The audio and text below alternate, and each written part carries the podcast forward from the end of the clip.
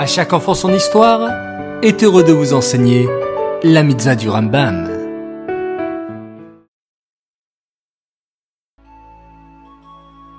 Bonjour les enfants, Bokertov, comment allez-vous ce matin? En pleine forme? Baou Hashem. Aujourd'hui, la mitzvah du Rambam est la mitzvah positive numéro 217 qui demande à la veuve d'un homme qui a quitté ce monde d'accomplir le rite du déchaussement. Selon le verset, elle lui ôtera la chaussure du pied. Si le frère du mari qui n'est plus là ne souhaite pas l'épouser.